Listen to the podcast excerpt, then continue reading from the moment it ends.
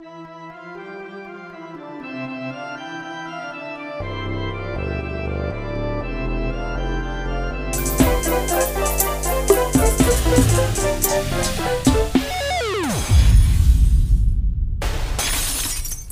in Berlin. This is Katie in Paris. Do you read me? Loud and clear.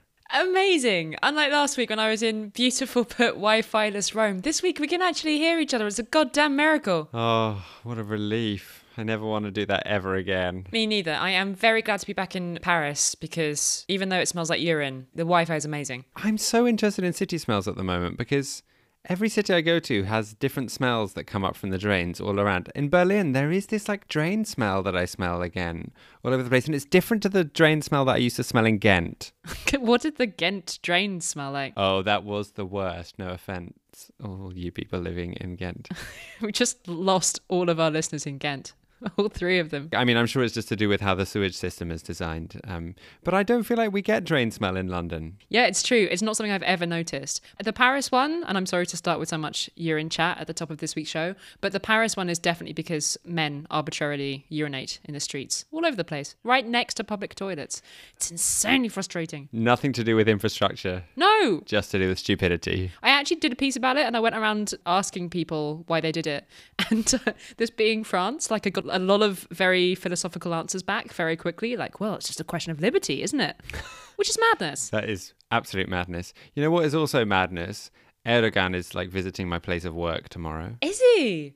Are you going to shake his hand? Uh, no, and actually, my colleague said that actually he may not be coming into our building. He's coming into like the building next door, but therefore we're all on lockdown and have to show our passports. Wow. Thomas said that I should shout something mean at him, like poopy. You should have your picture taken and cause your own Özil style scandal. Oh yeah, maybe I should. That's quite a good idea. Or not? Um, yeah, I was thinking I might like shout something about democracy at him or something, and then my colleagues were like, "Have you seen the snipers who are already sitting on the roofs?" I was like, Ooh. "Okay, no, I'm, I'm not going to say anything. I'm not going to open any windows. I promise." Yeah, you don't want to do that.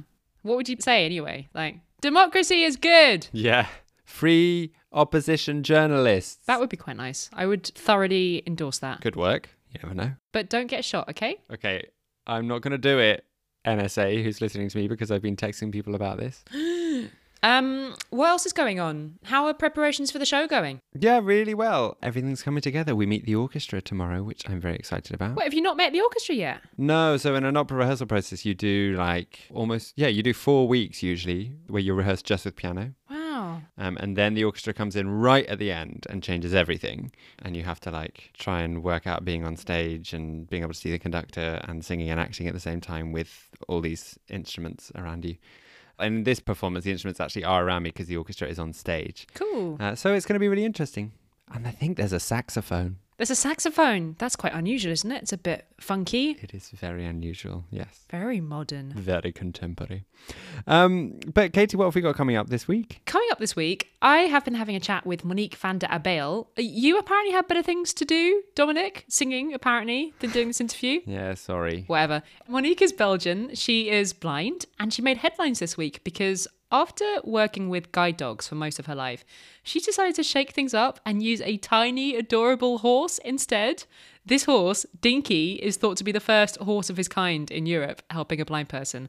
I didn't even know that was a thing. It's amazing. Really, the first in Europe? Yeah. Because I Googled it in preparation for this interview, which I wasn't free for. And they're quite established in America. Yeah, there's quite a few of them. And there's actually, Britain is going to be getting its first one soon. There's a BBC journalist, Mohammed Salim Patel, who is scared of dogs. So he's getting one as well. His one's still being trained, so he's not going to get it for another two years. So Dinky has pipped him to the post. First in Europe. It's amazing. That is coming up. But first, there's a little something that we have to do, and it is called.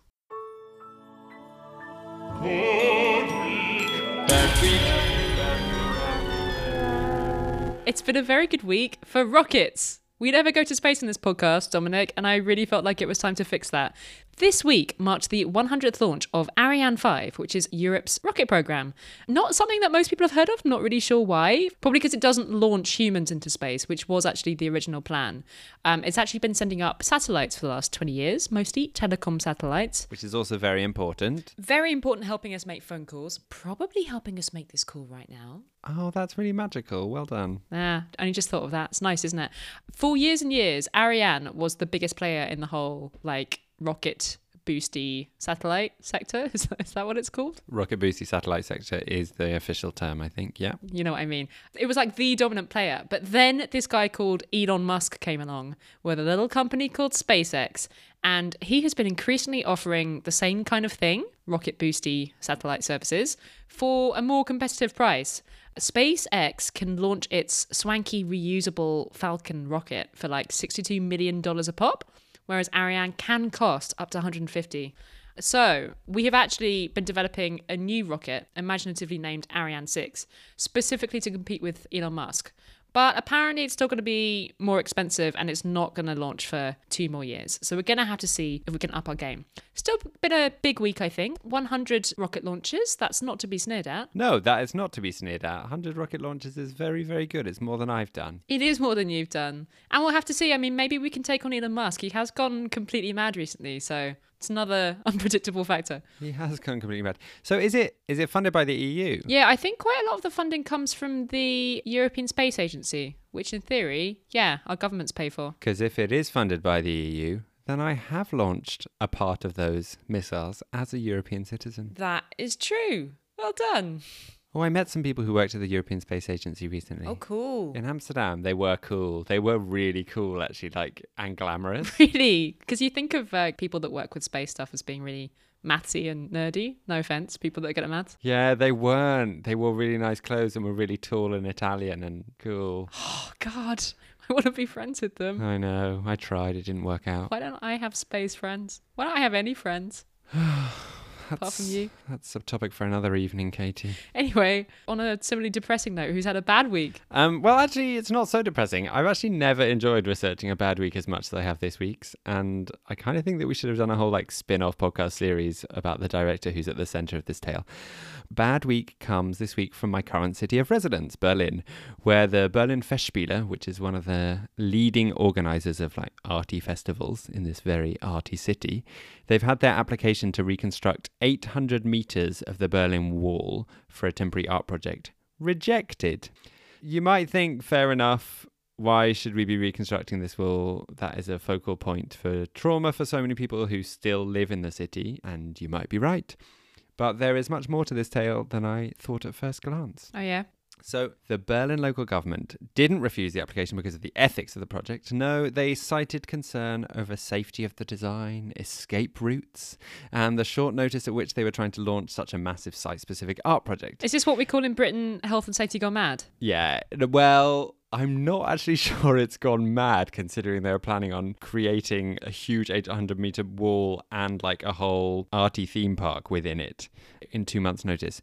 But anyway, I'll tell you a bit about what the project entails. The Russian film director Ilya Khrzhanovsky. Bet I'm pronouncing that wrong, is behind this bonkers and extraordinary installation that would have seen attendants apply for visas instead of tickets and enter a special experience space for between four and six hours. It's not yet clear what one exactly would experience in this special place, but it would probably be like entering another country and perhaps even another era. The wall was, or perhaps still is, part of a larger project entitled DAU, which includes the world premiere of what has been described as the most ambitious film project ever launched. And this is where I became obsessed with the story. I don't really know where to actually to start in describing this huge film project because uh, so essentially the director created an enormous community in a town in Ukraine which had actors and extras living in it for five years. Oh, I've heard about this. Like the fake USSR thing. Yes.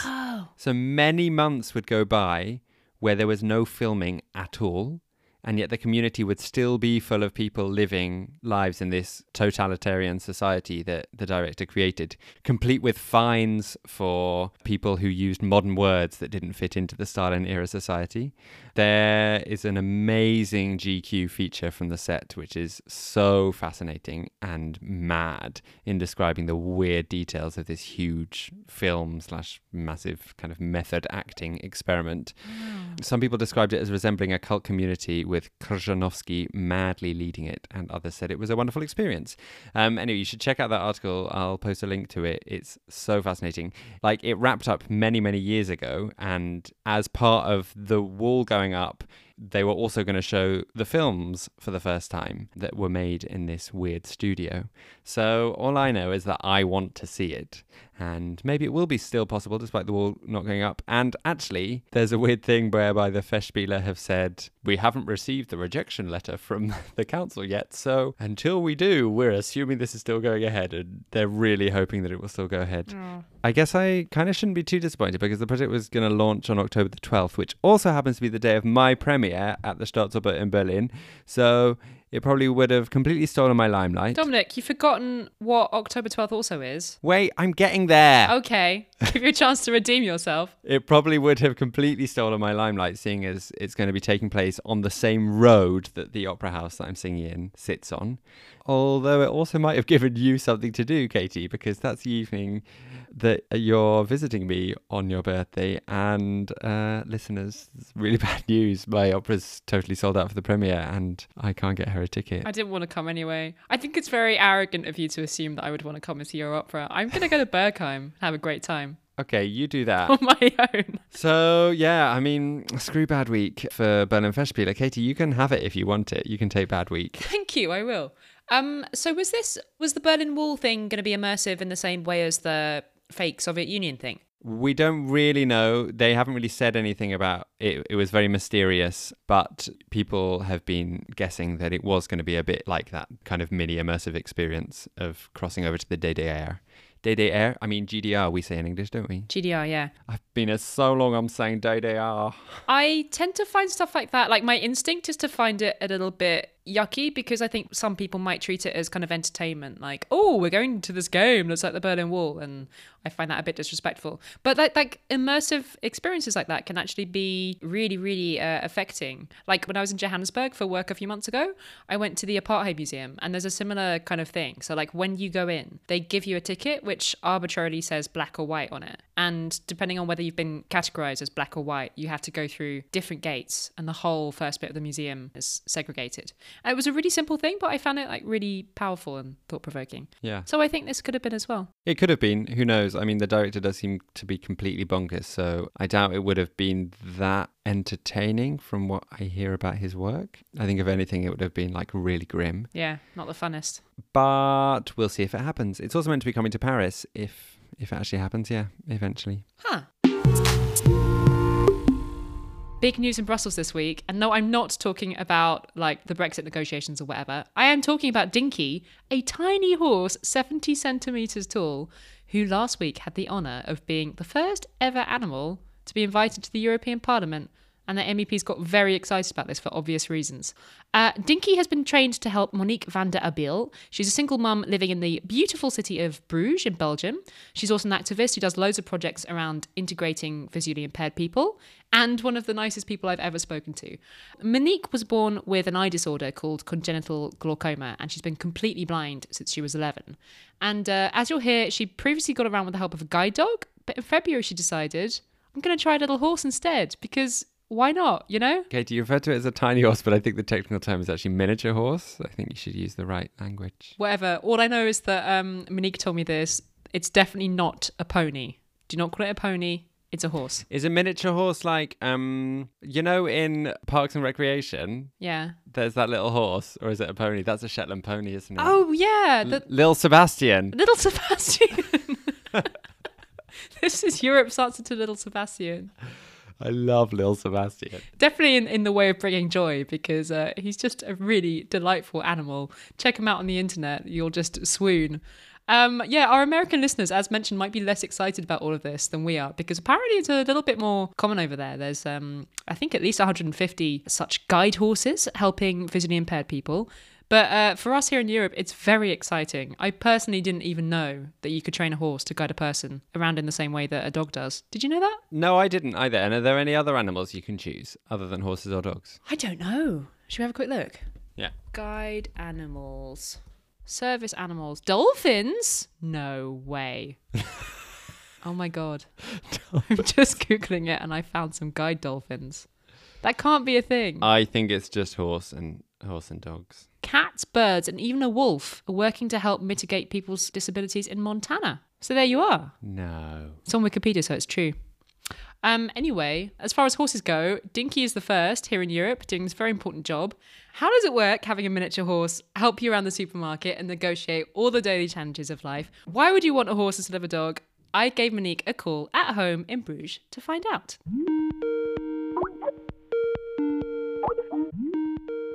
So you haven't actually got Dinky yet. He's still in another town in Belgium called Tongeren with his trainer, who's this British lady called Jules O'Dwyer. So at the moment, you're just going back and forward for training sessions with him. You must be pretty excited about the end of the year when he's actually going to come and live with you. Yeah. So tell me the story because, like, when people see these headlines about a horse doing the same job as a guide dog, it's not something most people have seen before. How did this happen? Um, on the 21st of May 2016, I had to put my 11 years old guide dog, Xena, to sleep uh, because of a tumor in her stomach. It was very hard to say goodbye. Mm-hmm. Xena was the second dog that I lost. Last year, I had a report on the television about guide horse in the U.S. And uh, I immediately felt that the horse could also be the right solution for me. Okay. And a few months later, Jules O'Dwyer was tell the world that she is training the first guide horse in Europe. Uh, many years before, she was the woman who had trained my guide dog, Xena. Oh, so you already knew each other. Okay. Yeah. After a long conversation on the phone and a visit to Dinky, uh, Jules decided to include me in her project okay. and to give me the first guide horse in Europe. And what was it like meeting Dinky for the first time? Oh, he's very cute. He's very clever. Uh, yeah, he's very stable in his work. Dinky does the same jobs of his dog collies. He guides me safely around the footpath, shows me the edge of the footpaths or a crosswalk. A miniature horse is not a pet. Of course, it's allowed to come in the living room of the kitchen, but it has an own stable and its own place Okay, because I was going to ask, like, he's not going to sleep in the house then? No, no, no, no, no. In my garden, there is a stable, especially for Dinky. When he is in the shop or when he is in my living room, it's for him the place to be work there. Okay, so outside is Dinky time, inside work time. Gotcha. Because I had another question about how he goes to the toilet. Presumably, you can't house train a horse in the same way that you would a dog. Everybody asks me this, but uh, many people think of a, of a big horse, and that's not the same of a mini horse. Uh, his poo is very fast. Eh? He, he eats hay and, and grass, and he do his thing in the garden, not in the home. Okay, because I thought, and maybe I'm imagining this, but I could have sworn I've seen pictures of a horse wearing a like a diaper. Did I imagine that? no, no, no, no, no. Stupid it's, question. an animal, you know. no, no, no, no, no, no. The big horse in the city, he have a bag on his uh, bits. Aha! And Dinky, somebody makes a little bag for Dinky. Oh, to catch the poo. Yeah. Okay. Wow, it's very practical. Oh I'm glad that we got that cleared up. I'm asking all the important questions on this podcast, as always. Uh, more important question, Monique. It sounds like for you, you had this really close bond with your previous two guide dogs. What was the advantage of choosing a horse this time instead? The mini horse lives for 25 to 30 years. This means that the mini horse can be employed as a trusty assistant for 20 years. Wow. A guide dog only lives for 10 to 12 years. Right. My life was perfectly suited for a guide horse. Besides going shopping, I especially want to go for a walk in the nature around my house and I want to go on forest and beach walks. and of course, I also want to relax and enjoy the drink outside in my city in Bruges. Well, I am guessing that the people of Bruges are going to be delighted to see you out and about with Dinky, going to the supermarket and having a drink in the bar. Of course, it's normal that people have a lot of questions about Dinky. When we are out walking, people must be react surprised. They think it's handsome, cute, amazing, and they start smiling for it makes them happy. Less funny for me is that people get in my way because they feel the need to touch this beautiful little horse. Right. Just as a guide dog, a guide horse, when it works, which you can tell by his harness, should not be touched, only in his free time. If you see Dinky, say hello. No touching. Do not touch the horse. Dinky has a Facebook page in Flemish and English. If you search at European Guide Horse, you will find it. My boyfriend nearly had a nervous breakdown looking at the pictures yesterday. He was just shouting, It's so small at the screen. And it was really quite beautiful to watch. Uh, anyway, from the prettiest horse in Europe to the prettiest magazine, as mentioned last week, we've teamed up for a couple of weeks with the uber cool magazine Are We Europe to draw attention to their latest issue, which is all about the transatlantic relationship. We are going to be speaking to Alexander Hurst this week, who's another of the co editors, but he also wrote a really interesting article about the relationship between America and Europe. Um, he was the one article that Kirill mentioned last week that was allowed to mention Trump. So he, um, yeah, sorry, trigger warning for mention of the T word. Blech. If you want to read Are We Europe, you can read it online at areweeurope.com. And you can also use this website to order a very beautiful print copy. Let's give Alexander a ring. we heard from Kirill last week that um, you were trying as hard as possible not to talk about Trump in this magazine, but you had the honor of writing the one article about Trump. Am I right? Right. Well, I, you know, you don't really want to talk about Trump, but you you can't really publish an entire magazine themed around transatlantic relations and not talk about Trump. Uh, it's a pretty giant 800 pound gorilla to ignore even with tiny, tiny hands. I wanted to look at the long term consequences of Trump's effect on relations between European nations and the United States. So, a bit broader view than just what's going on in diplomatic circles right now, but really looking at the idea of whether Donald Trump is either representative of a phenomenon or the phenomenon in and of itself that is causing a wider rift that will endure long after his presidency.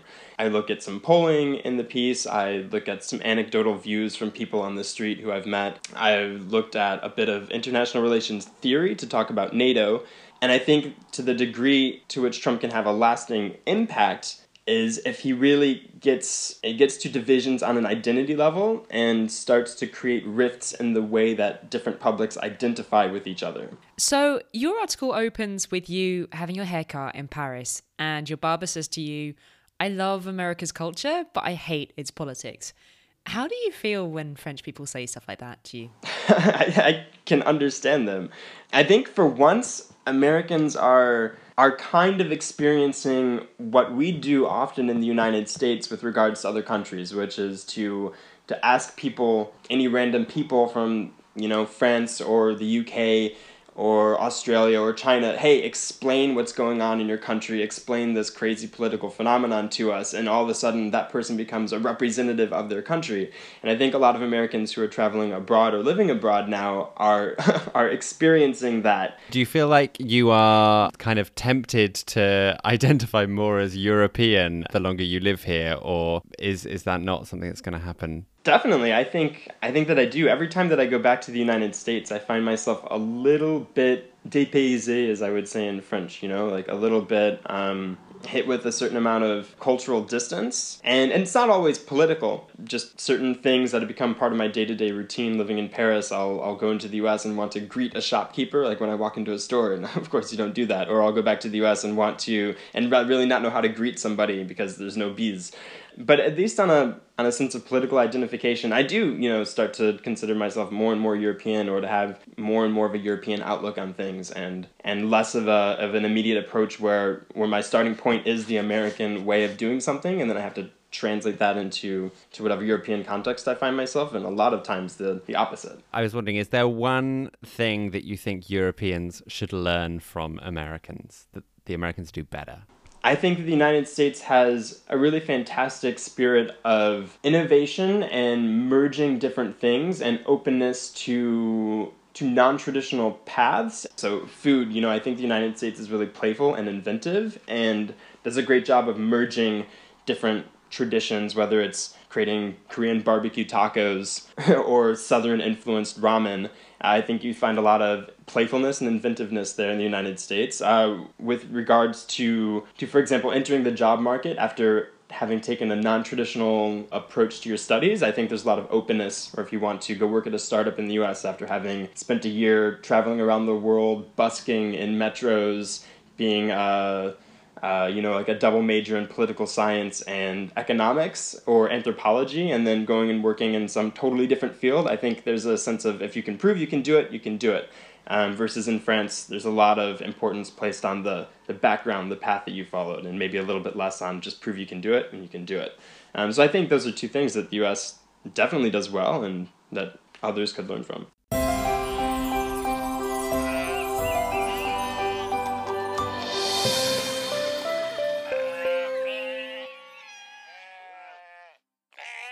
We are in Germany for this week's happy ending, where a message in a bottle was found on the roof of the cathedral in the small German town of Goslar.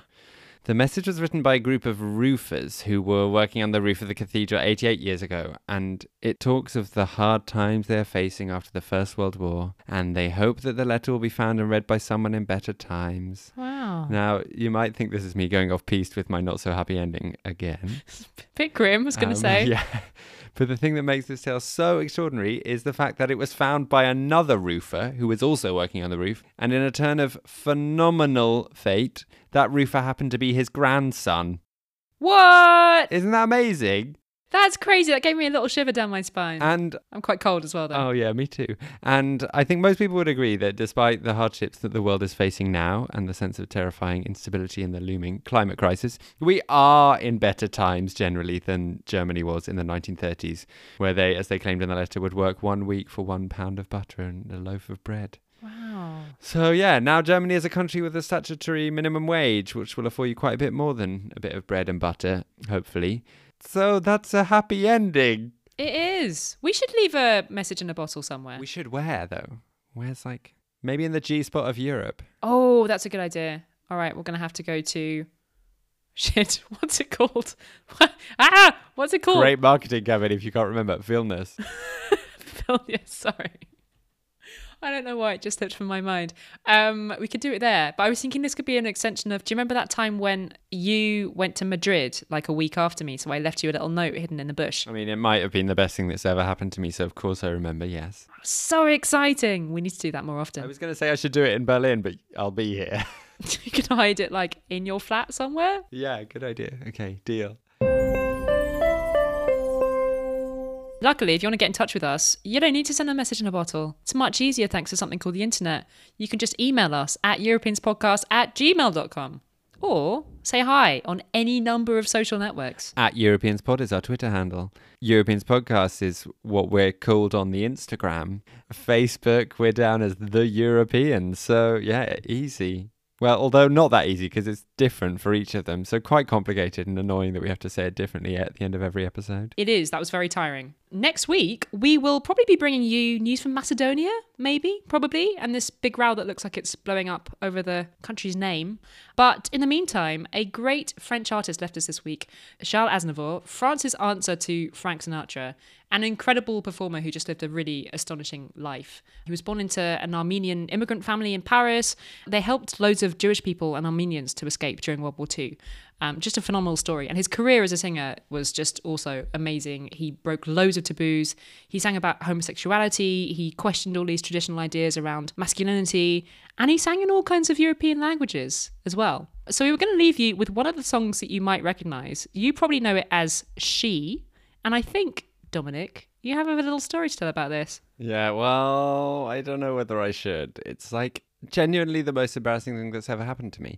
Anyway, it's cathartic, so I'm going to tell this story. So, um, for my mother in law's 60th birthday, my husband asked me if I would sing, just casually sing She by Charles Aznavour.